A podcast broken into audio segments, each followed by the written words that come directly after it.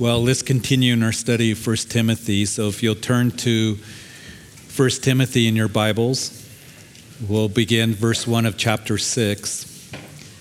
If you need a Bible, just raise your hand and we'll hand you a Bible so you can read with us as we are going to cover the first 10 verses of 1 Timothy chapter 6. While you're turning there, as I said, thank you for praying for us for our trip back uh, from Israel and during the time we were, were gone.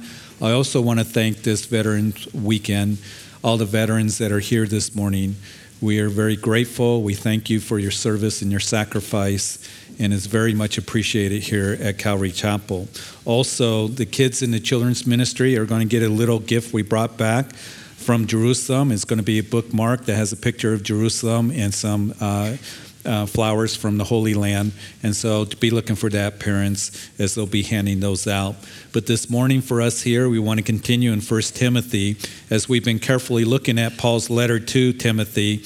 And the apostle has been instructing who he calls in chapter 1 a true son in the faith. And Timothy, this is how you are to conduct yourself to be an example to the believers, but also in your ministry. Uh, this is how you minister as a pastor. And we have seen Paul in this letter used words such as faithful and pursue and take heed and honor and guard and stir up and, and uh, pay attention to. All these words are words that uh, describe commitment and faithfulness and discipline. They're very uh, much carefully chosen words that charge Timothy with the responsibility in his walk with the Lord and then in his ministry to the Lord. So, Father, we do ask that this morning that we would be attentive to what you want to show us through your word that father this is for us uh, what uh, paul was writing to timothy because it's all inspired by you. And so lord help us be ones that our hearts are teachable right now and our ears are open to you. In jesus name amen. So we know that some in the church of ephesus they were not persevering. Uh, there were those who were given over to strange doctrine. Paul names two individuals in chapter 1 that he says that their faith has suffered shipwreck. In chapter 4 he said that some will depart from the faith, giving heed to deceiving and demonic spirits. Last time we saw that Paul writes that some of the younger widows have already turned aside to idleness, being busybodies. And now, as we move into chapter 6, some have strayed from the faith because of greediness. And even though Timothy had been raised with the knowledge of Scripture from childhood, we know that in the second epistle he writes to, to Timothy. We'll see that as we will move in to Second Timothy, that you must continue in the scriptures that you have known from childhood, Timothy. And he also, Paul mentions Timothy's mother and his grandmother that taught him the scriptures that first were believers. And we know that Timothy, as Paul came in on his second missionary journey, that he was already a believer, whether that was through the result of Paul's ministry to Timothy or through his uh, mother and grandmother. We know that Timothy has been with Paul at this time that Paul's writing to him for some 15 years. He has been discipled by Paul. Timothy has traveled with him, has co labored with him, suffered with him, and now Paul has commissioned him to pastor this large church at Ephesus. And Paul felt it was uh, important to encourage him to persevere until the coming of our Lord Jesus Christ. And one of the things that we see clearly here here in the last chapter of First Timothy is that the person that has a carnal, worldly perspective on life, it will cause you, as now Paul uses words for the one that describes the person who is worldly or uh, doesn't persevere, to turn aside, uh, to be shipwrecked, to stray to it brings temptations a snare destruction. But the one christian who keeps a heavenly perspective it will cause you to persevere. And as you continue in doctrine the purpose is in the teaching of the word of god and applying it in your life it will bring a pure heart and a good conscience and sincere faith. Timothy and it's for us here at calvary chapel keep your mind and your eyes on heaven on the eternal live in the expectancy of the lord's return live with a priority in the kingdom of God. And that will be in contrast to those that Paul will talk about in this chapter that they were straying, they were departing because they were rich to the world. They were discontent in the world and they wanted more of the world. But first, as we move into chapter 6, the apostle is going to address this whole issue concerning slaves and masters as we read in verse 1. Let as many bondservants as are under the yoke count their own masters worthy of all honor, so that the name of God and his doctrine may not be blasphemed. And those who have believing masters, let them not despise them because they are brethren, but rather serve them because those who are benefited are believers and beloved, and teach and exhort these things. Now, at this time in history, of course, as many of you know, in the Roman Empire, that there were millions and millions of slaves, anywhere between 50 to 60 million slaves in the empire. And it's difficult for us today to think that an individual could be owned by another human being, but that's what was common in the, the culture and in the empire at that time. It was common in Ephesus because Ephesus was a prosperous city, it was a wealthy city, it was the banking center of proconsular Asia. So there were many in Ephesus that had slaves. And it wasn't just those who did hard labor, but it was those who raised the master's children and were teachers, those who were doctors, those who had special trades. They were all part of, of the you know category of being slaves, and, and many of them uh, being owned by masters. And under normal circumstances, slaves and masters had no association outside the institution of slavery. And then all of a sudden, think about this. Here comes Paul the Apostle on his third missionary journey. He comes cruising into the city of Ephesus. And we read in Acts chapter 19 that an amazing and very powerful revival took place in the city. So many people got saved that they came and they were burning their magic books and occultic books. They stopped buying the idols, uh, so much so that the silversmiths that made those idols were going bankrupt and it caused a revival. And think about it here with the city given to revival that's taken place, people coming to the gospel, all of a sudden you got masters that are getting saved and they witness in their household. You got slaves that were getting saved. Uh, and church history writes that some of those slaves ended up becoming overseers and, and elders in the church. Can you imagine that? So all of a sudden, this slaves are overseers, the masters are coming in, uh, they're saved, and they're coming and part of the church. All of a sudden, relationships are changing. And with both masters and servants getting saved, all of a sudden, they're brothers in the Lord, they're sisters in the Lord, and they're thrown together into the family of God. And it would create problems that the apostles were having to confront and address repeatedly. You read about it in 1 Corinthians chapter 7, Galatians chapter 3, Colossians chapter 3, Ephesians chapter 6, 1 Peter chapter 2. It all addresses the issue of masters and servants. And Paul would say in Colossians chapter 4, verse 1, that masters give your bondservants what is just and fair, knowing that you have a master in heaven. Ephesians chapter 6 talks about masters doing well for their bondservants. And here in 1 Timothy chapter 6, Paul is specifically addressing those who are bondservants. Verse 1 of the chapter Bondservants, you honor your masters. And again, that word means respect, just as it did as we saw in chapter 5, verse 17, that an elder that's given to the study of the word who labors in the word and in doctrine is to receive double honor that is is to be respected. And now you bond servants you are to respect your masters respect the position that they are in. And paul doesn't say only respect them if they are believers but you respect them because it pleases God and it is a good witness to your master. Now, today's application for us is those of us who have bosses, those of us who have a supervisor. You are to respect them, you're to respect the position that they are in.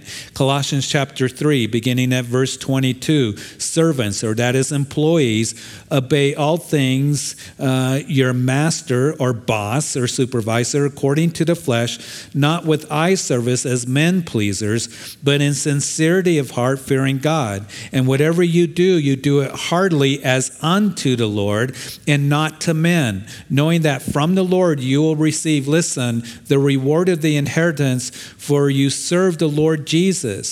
So, us as Christians, as an employee, you show respect to the position that your boss is in, your supervisor.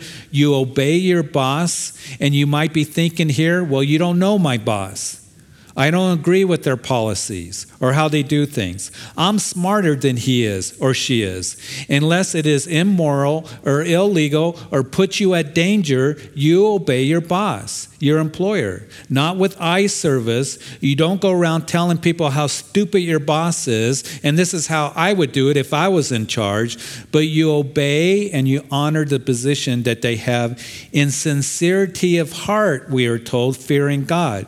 Now, I'm not naive to think that all of you work for wonderful bosses. I know that some of you work for some pretty tough bosses, difficult bosses, and they even live immoral lives.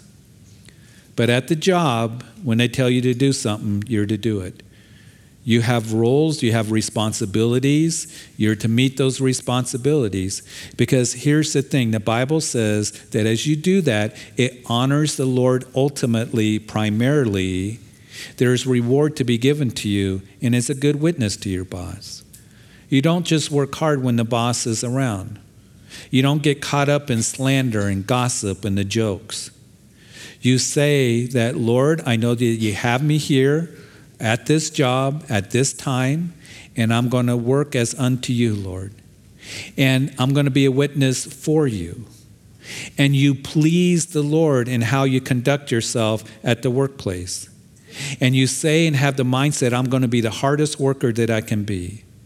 And I really believe that Christians, listen, should be the best, hardest, most diligent workers at the workplace. And Lord, your will is that I do it heartily as unto the Lord this job. And then Paul gives some further instructions to bondservants, employees. Verse 2, he says, addressing those who have masters, bosses that are saved, believers, you servants, you work hard for them. Don't despise them because they are also your brethren. And so, in other words, don't think, hey, my boss is a Christian, he's a brother, I should get favoritism. Uh, I shouldn't have to work as hard for him. He should cut me some slack. Uh, all of this. He, he shouldn't correct me, or she should not correct me. The scripture tells us as employees, having bosses that are Christians, what a blessing that is. But we should be more dedicated to working hard for them because you are serving that brother, you are serving that sister. I remember years and years ago when I was young, I was working at a place where uh, the boss was a Christian, and there were some guys that were working uh, for the summer, and they were from a Bible college, and there was three or four of them, and we got 15 minute breaks and they were taking 30 minute breaks. It was going into 40 minute breaks, and the boss had to address them and reprimand them, and, and they were all upset. I remember hearing them complaining, Well, we're Christians, and, and we were praying, and, and we were talking about the things of the Lord, and I, I had a hard time understanding their mentality. Listen, we get 15 minute breaks, we're working, why should you have a break for a half an hour? It, it was not a good witness. Colossians 3, 1 Timothy 6 tells us you should be working hard for your boss. You don't despise your boss because he expects you to work. And it grieves me when I hear of a Christian that has a reputation for being lazy. You go to work, you show respect, you don't have disrespect and contempt for the boss. And I really want to encourage all of us, and particularly young people. You learn these things, you learn to work. You learn the value of hard work. You learn respect to others. Parents teach it to your kids. You see, those who illustrated this, as we see in Scripture, were blessed by the Lord. And they were in very difficult circumstances. I think about Joseph, who was sold into slavery in the book of Genesis. He was only about 16, 17 years old. And there he is in Potiphar's house, and he did his work so diligently that Potiphar made him the steward over all his household. And then when Joseph was accused wrongly and justly of, uh, in, uh, by Potiphar's wife, he ends up in prison. He's there for 12 years. In an Egyptian prison at that time was very difficult. And Joseph didn't pout, he didn't complain, he didn't murmur, but he served the prisoners there, so much so that the warden made him the overseer of all the prisoners, gave him ministry. And the Lord looked down and saw that and said, I like that. And he honored Joseph and made him the prime minister of Egypt. Most of you know this story. I think about Daniel. Daniel in the book of Daniel's, think about it as the Babylonians came in and began to take the young men, choice men away from Judah into captivity. Daniel's only, again, 16, 17 years old, and he's there to serve in the palace of Nebuchadnezzar. Nebuchadnezzar was a difficult boss, he was a hothead. If you made him mad, he killed you. And he would get mad just like that. And here's Daniel was determined I'm not going to defile, defile, myself. I'm going to not eat of the king's meat and wine. He was committed to the Lord. He didn't compromise in that way, but he was one that served Nebuchadnezzar so much so that it was a witness to Nebuchadnezzar. And we see that in the book of Daniel's. And it tells us that Daniel had an excellent spirit within him. And that same spirit that was in Daniel's in you. And so he was one that respected the position. He served in an honorable, godly way, and the Lord blessed it, and it carried on into serving Darius under the Medes and the Persians. I am learning this, and I've learned this being an overseer. That watching those who God uses and bless are those who have respect in their work, those who work diligently, and those who do it in a way that pleases the Lord. And I also watch the who God uses in ministry. That he uses those, and as I see those who have real potential used in ministry, is someone that I observe and they have learned to be one that that knows how to work and their roles and responsibility and is willing to submit to those who are in authority. God uses them. God uses them. You who are herding sheep on the backside of the desert for 40 years, Moses, I'm going to use you to free the children of Israel from Egypt. You who are threshing wheat up there in the mountains of Samaria, Gideon, you who's the least in your family, your family the least in your tribe, your tribe the least of all the tribes of Israel, I'm going to use you to be a mighty man to free the children of Israel from the Midianites. You who are plowing behind the oxen, the mantle is going to fall upon you for the prophetic office, Elijah. You who are a fig picker, Amos, I have a message for you to give to a nation. And you who are casting nets, Peter, I'm going to make you a fisher of men. And you who are a tent maker, Paul, I'm going to use you to turn the world upside down. And I hear people say, or they tell me, I want to be in ministry. I want to be involved in missions. I want to be a pastor. I, want to be involved in, in ministry to a greater degree. And they're sitting around. You go to work and you work hard and you do whatever you do as unto the Lord. And you respect those in authority and you learn submission to your boss. And you be responsible and faithful and you have a godly attitude and you bless others with the sweat of your brow. And then you're going to see God tap you on the shoulder and He's going to give you more significant tasks to do. But grumping and complaining and sitting around and doing nothing, being all discontent and disrespectful, and I'm not going to submit, the Lord's not going to bless it. Speaking about being discontent, Paul addresses that as we continue on, verse 3. And if anyone teaches otherwise and does not consent to wholesome words, even the words of our Lord Jesus Christ, and to the doctrine which accords with godliness, he is proud, knowing nothing, but is obsessed with disputes and arguments over words from which come envy and strife and reviling, evil suspicions, useless wranglings of men of corrupt minds and destitute of the truth, who suppose that godliness is a means of gain. From such withdraw yourself. As we continue, we know that in this epistle, we've seen Paul has addressed and warned against those who misuse God's word. Timothy, you need to guard against those who misuse the word of God. At the end of verse 2, teach and exhort these things. It is a theme that we have seen over and over again in this epistle. Chapter 1, I charge they teach no other doctrine. Chapter 4, instruct the brethren in these things. These things command and teach. Give attention to reading, to exhortation, to doctrine Meditate on these things. Take heed to yourself and to the doctrine. Continue in them. Chapter 5, observe these things. And now, chapter 6, teach and exhort these things. And if anyone teaches otherwise, who does not consent to the words of our Lord Jesus Christ and the sound doctrine, he is proud and he knows nothing. The person who refuses to let God's word be the final authority in their life knows nothing. They're puffed up, they have inflated egos. Uh, these that Paul is talking about teach contrary to what the true gospel is. They're obsessed. Paul uses a medical term here, which means they are diseased with.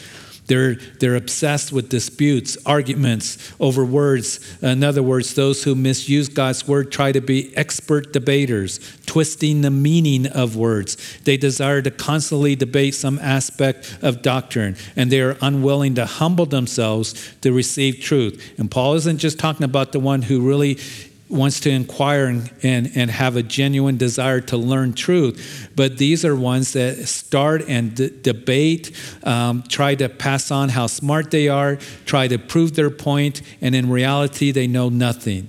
We all perhaps have met somebody that they talk about something that they think that they're such experts on, and they, you're sitting there going, You really don't know what you're talking about. So, those who misuse God's word, their method is disputes and arguments. Paul in 2 Timothy, which we will go into in a couple weeks, he writes in chapter 2 avoid foolish and ignorant disputes, knowing that they generate strife. And a servant of the Lord must not quarrel, but be gentle to all, able to teach, patient, in humility, correcting those who are in opposition.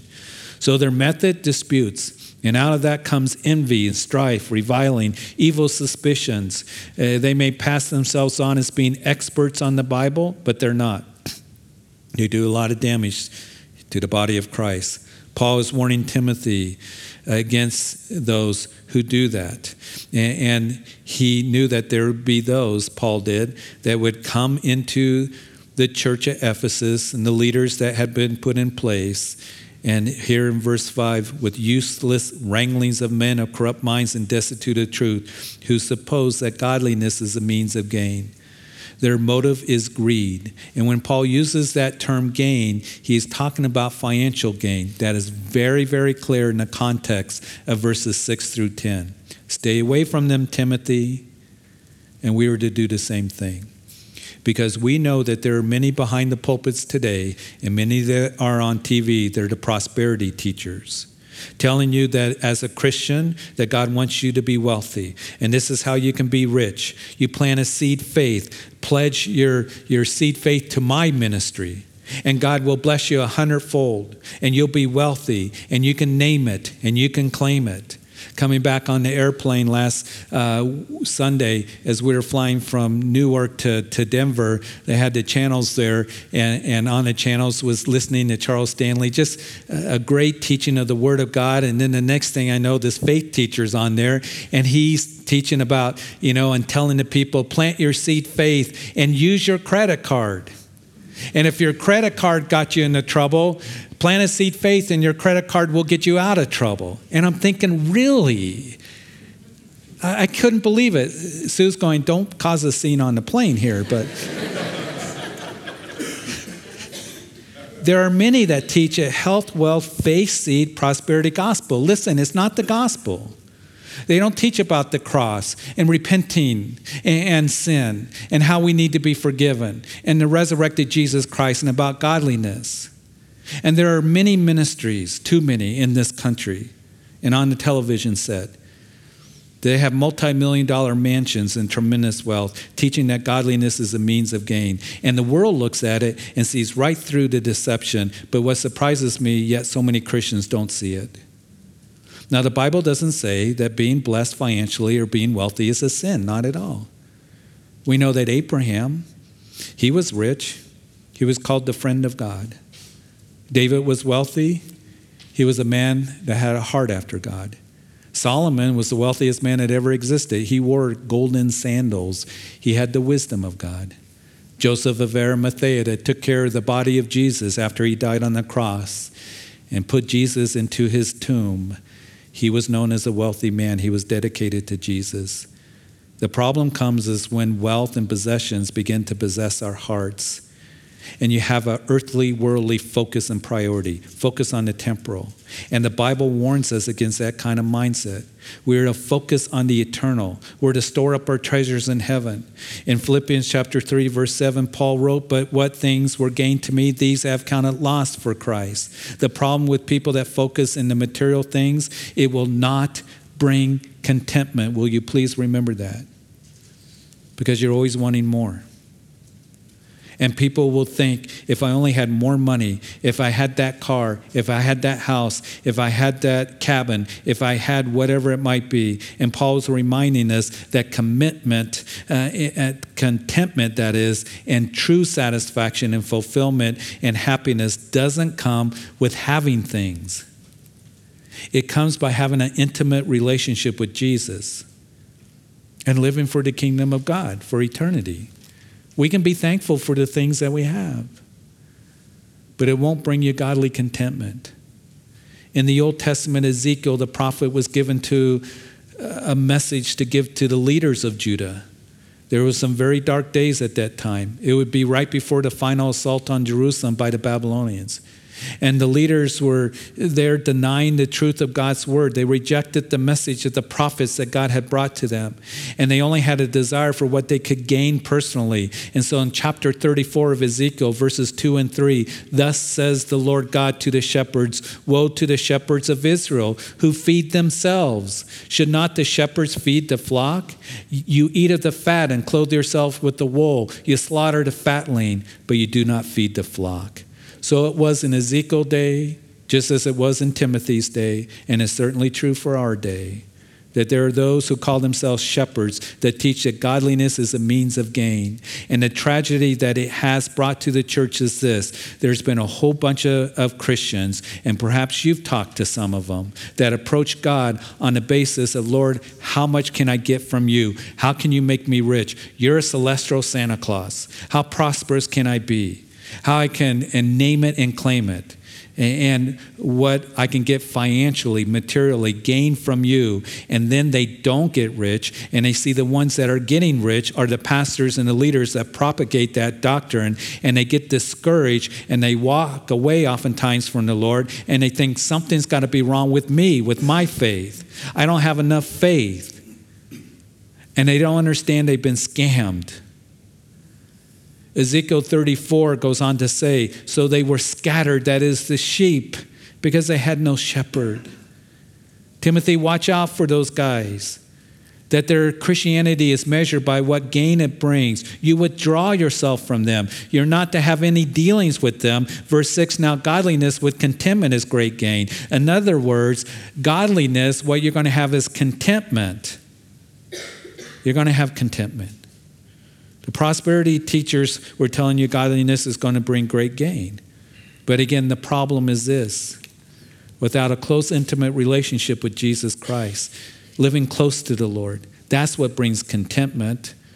And that's what gain is true godly gain. Being focused on eternity's perspective. We all know that there are people in this world that have great wealth and prosperity and they're not content and they're leading miserable lives because they don't have the Lord Jesus Christ in their hearts. And they will never be satisfied. They asked J.D. Rockefeller, How much is, a, is enough money? He said, Just a little bit more. Always wanting more, never satisfied. Because God created us to worship Him and to know Him.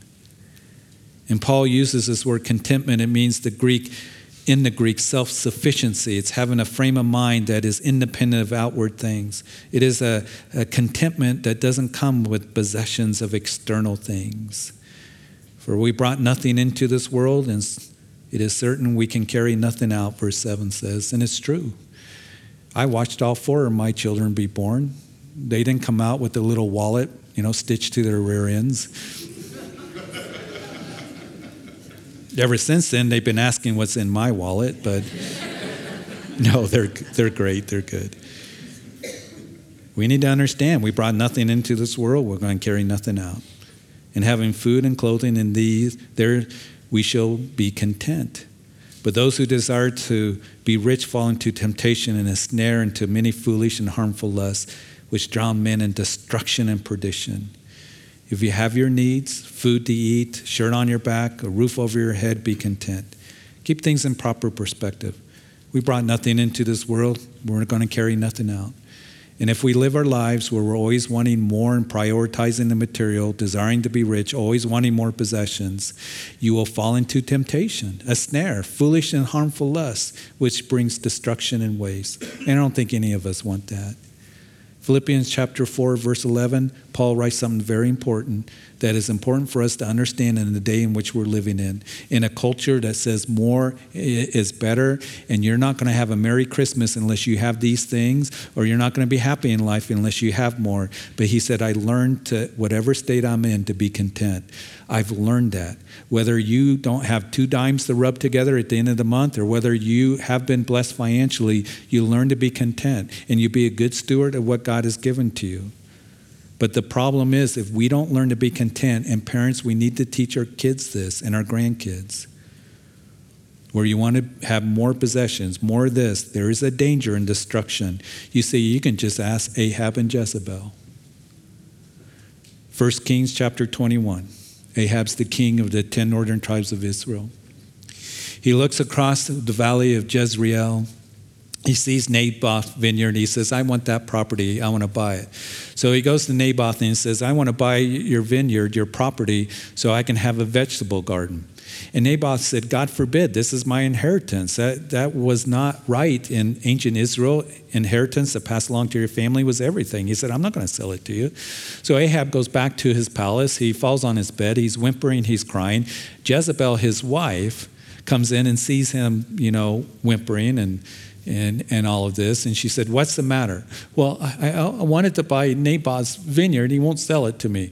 She said, I'll take care of it. So she goes. She writes a letter to the elders of the village next to them. And she said, Have a, a, a banquet for Naboth, honor him, and then two scoundrels that we're going to hire are going to come in and they're going to lie and they're going to say Naboth blasphemed the Lord, then take him out and stone him. She writes a letter, she seals it with the king's seal and sends it out, and that's exactly what happened. They had this banquet. Naboth is, is invited. Uh, these two liars come in and say he blasphemed God. They took him out and they stoned him to death. And then Jezebel comes in to Ahab, says, Quit your whimpering, wipe your nose, and you take possession of, of Naboth's vineyard. Well, Elijah gets wind of it. The Lord has a message for Elijah to give to Ahab. And he says, Thus says the Lord, Ahab, you have murdered and taken possession. You see, he was held responsible, even though Jezebel carried out the plan. He was held responsible because he wasn't content, and it caused his wife to do evil. And thus says the Lord, in the place where dogs lick the blood of Naboth, dogs shall lick your blood. And Jezebel, your wife, the dogs are going to eat her by the wall of Jezreel. In other words, you two are in the doghouse you're in big trouble. And exactly that's what happened. Ahab was killed in battle, and the blood in the chariots, the dogs came and licked it up. And as you read that chapter in 1 Kings chapter 21, that Jezebel was thrown out the window on the ground, and the dogs came and licked up her blood. They were discontent. It came to pass and they would have trouble and tragedy and death because they were not content. And Ahab just had to have his little vegetable garden. I've talked to people and even Christians. I've got to have this. I'm going to work for this. If I don't have this house, if I don't have this car, if I don't have this thing, uh, I'm not going to be happy. And they murmur and they complain. And you're going to be in your heart discontent and you're not going to experience the joy of the Lord. And there's too many Christians that are trying to get their little vegetable garden when they don't understand this that you've received the very best. You have the Lord Jesus Christ and eternal life. So, Paul, as we end this morning, he says, For the love of money is the root of all kinds of evil, for which some have strayed from the faith in their greediness and pierced themselves through with many sorrows. It's not riches that is dangerous, it's the love of riches. And he gives a warning here that some have strayed from the faith because of their greediness. It's a big one, folks, isn't it? And to understand that true joy and happiness and fulfillment and satisfaction is only found in a close relationship with Jesus, who has given us eternal life. Listen, the riches that await us, nothing in this world is to be compared to it. So live for Him. Because everything in this life is going to go away. You brought nothing into this world, and you can take nothing out. So, Father, we thank you. We thank you for these reminders that are so important for us in, in life to learn these things, to be content, to be respectful, to work hard, because ultimately it pleases you. It brings contentment and joy and true satisfaction and fulfillment. You've given us everything. And you promise in your word that you will not withhold from those who walk uprightly. No good thing you will withhold. And if you do, it's because you have our best in mind. And for many of us, the riches are kept from us because we probably destroy ourselves. But Lord, whatever you do give to us, may we be content and be thankful and good stewards of what you have blessed us with, knowing that every good gift comes from above. And the greatest gift has been given to us the gift of eternal life through Jesus Christ. It's a free gift. And maybe you're here this morning, you'd never come to Jesus for eternal life and forgiveness of sin. He is your salvation. He is the source, the provision of forgiveness. He will bring you into right relationship with the Father. No one else, nothing else. And today is the day of salvation. He loves you. He loves you. He desires for you to come to Him, believe on Him, and to call upon Him.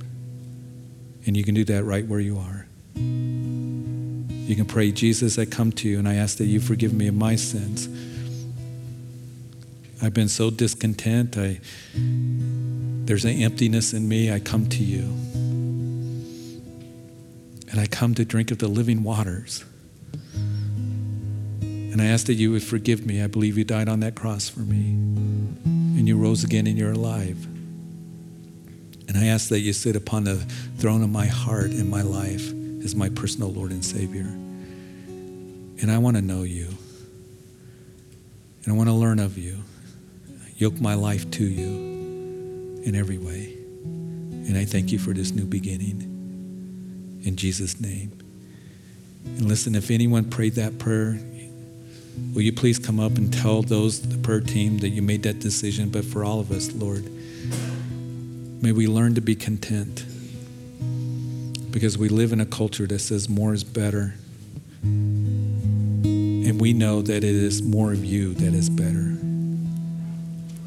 I pray that you would meet our needs. Lord, that you would just help us to have the godly attitudes at the workplace. And Lord, that you would bless that. And Lord, strengthen us because I know some need your strength every moment that they're at work. And Lord, I just pray that you would help us to live a life pleasing to you, that honors you. I thank you for this time that we've had this morning. And it's in Jesus' name that we pray. Amen. Amen. Would you please stand? Jeremiah, Wednesday night.